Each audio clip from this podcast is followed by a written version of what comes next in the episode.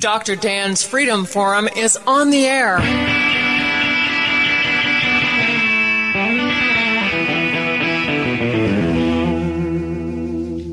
Never send to know for whom the bell tolls. It tolls for thee.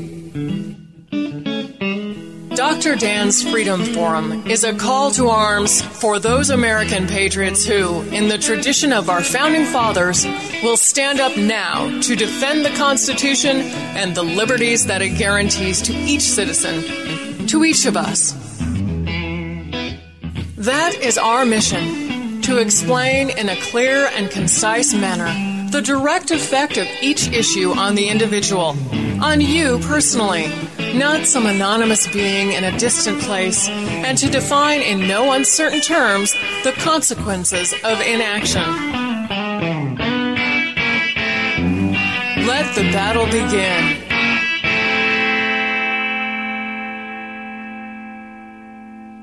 My guest on Freedom Forum Radio is Beth Butler.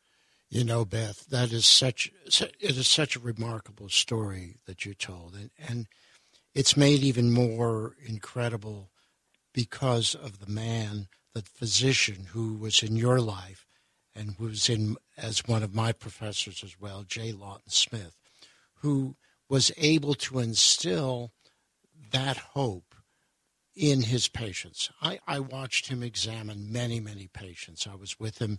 I spent a number of months on his service, as we all do as we're in training. And that really was one of the incredible gifts that he had, not just to be a teacher to us, but as an inspirational guide uh, for mm-hmm. patients. Because many of the many of the diagnoses he made as a neuro-ophthalmologist were not treatable, and so it was not just enough to say, "Okay, here's what you got. I can't do anything. I'm sorry. Goodbye." That's not what right. Dr. Smith ever, ever did. He was there, and by that simple act of, of kneeling down and praying with a patient after that diagnosis, he said, I can't give you hope, but the Lord can give you hope. And that was his message, just like it was his message to you and your parents. That was his message to his patients. Beth Butler, I, uh, I've been having a wonderful discussion with uh, with you, and uh, I would like to talk about and for you to discuss with me your current activities with the North Carolina Business Leadership Network. I know that you deal with people with disabilities.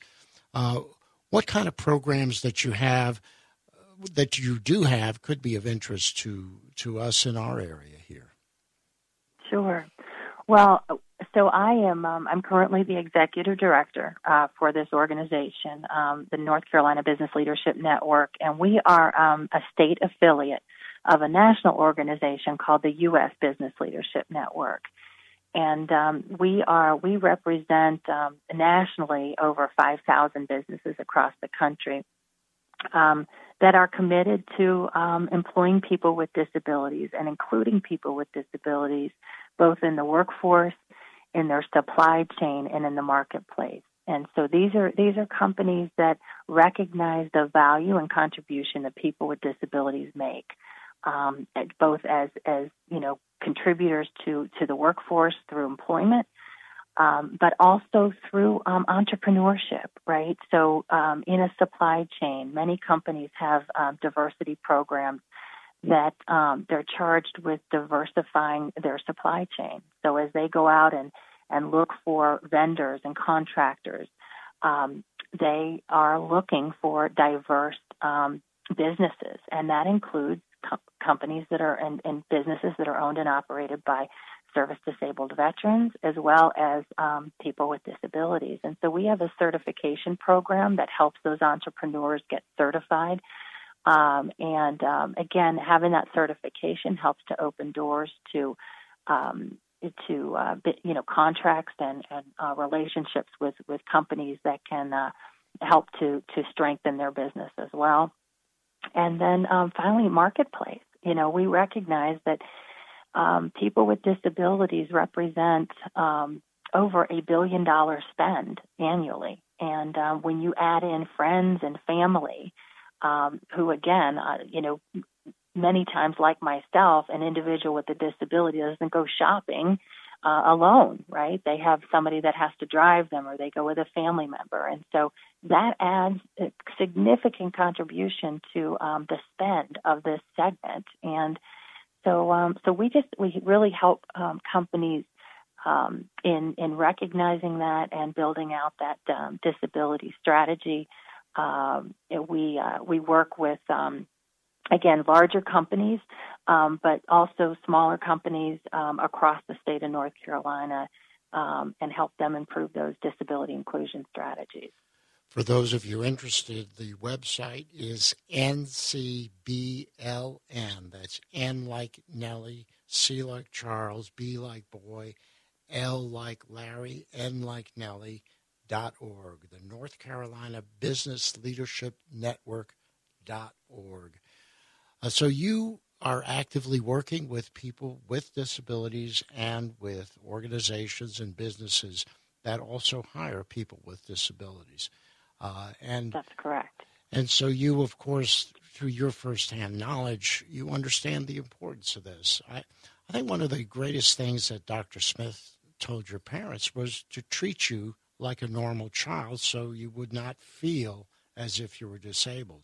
And your story about being a, a food server at the hotel is certainly uh, something that you know we can all look back at and, and have a little a little laugh about. But nowadays, it's it's really important uh, to understand that disabilities really should not be looked at as limitations.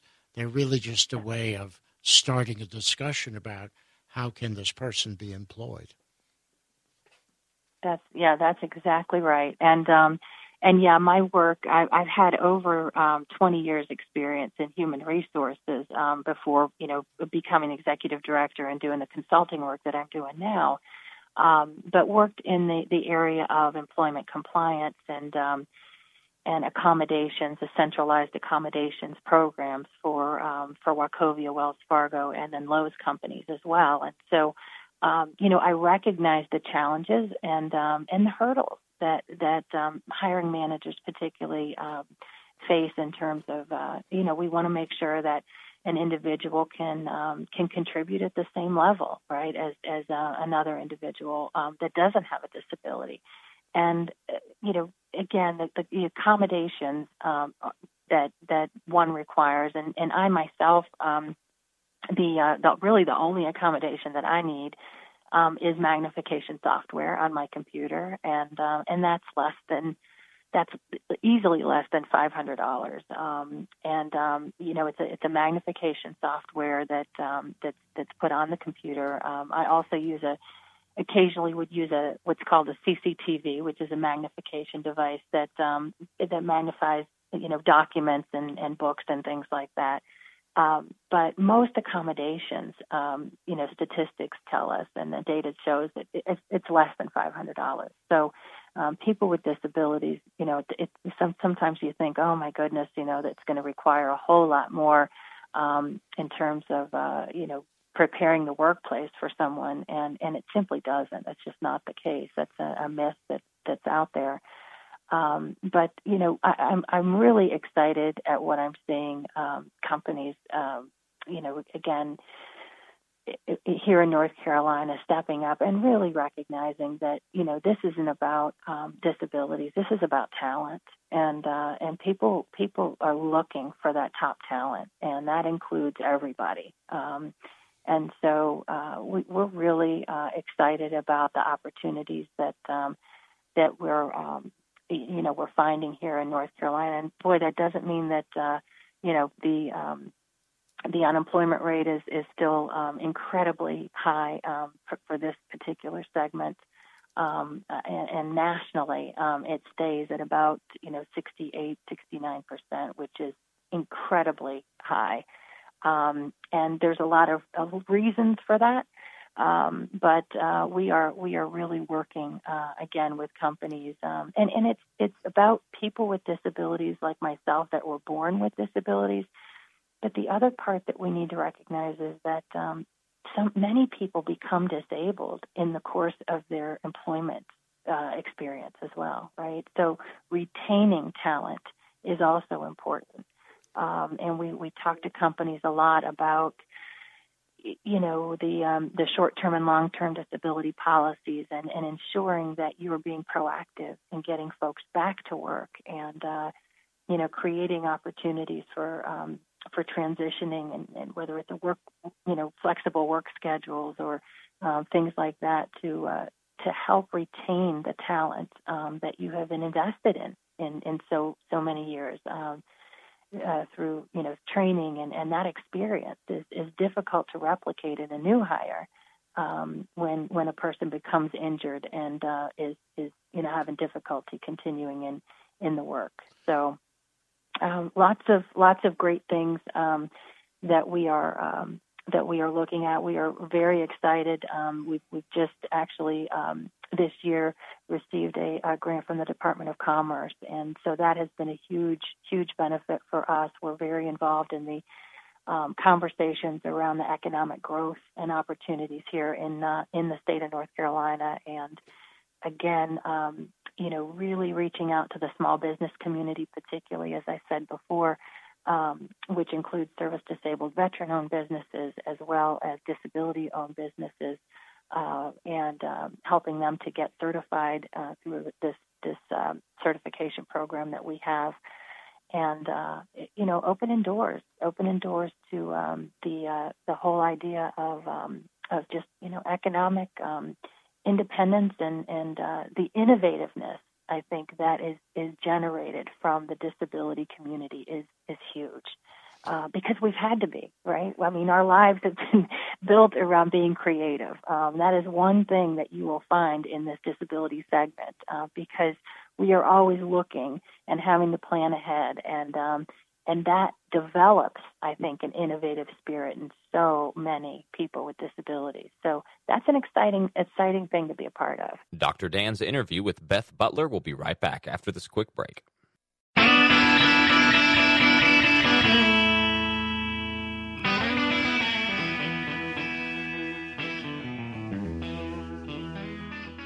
My guest on Freedom Forum Radio is Beth Butler you know, as an ophthalmologist, obviously, uh, I deal with sight, and one of the most devastating things is uh, for people to lose their sight when as they get older.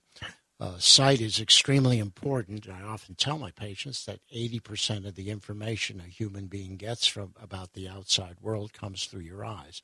So for us, sight is far more important than it is for uh, most other animals.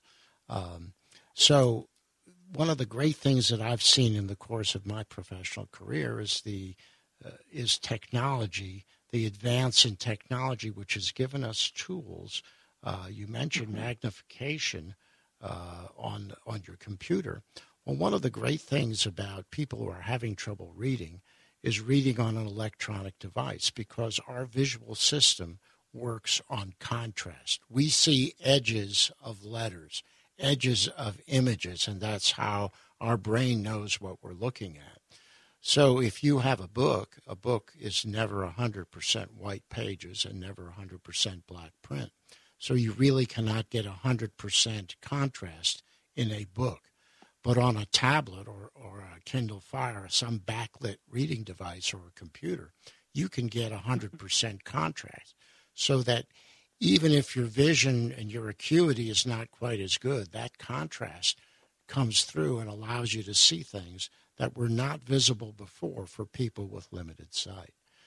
So, mm-hmm. Beth Butler, I, I commend you on an incredible, an incredible life history, starting with J. Lawton Smith at a very early age. But not just that, he inspired you to be the person that you have become. And I think that's an incredible just an incredible story that you told us and, uh, today.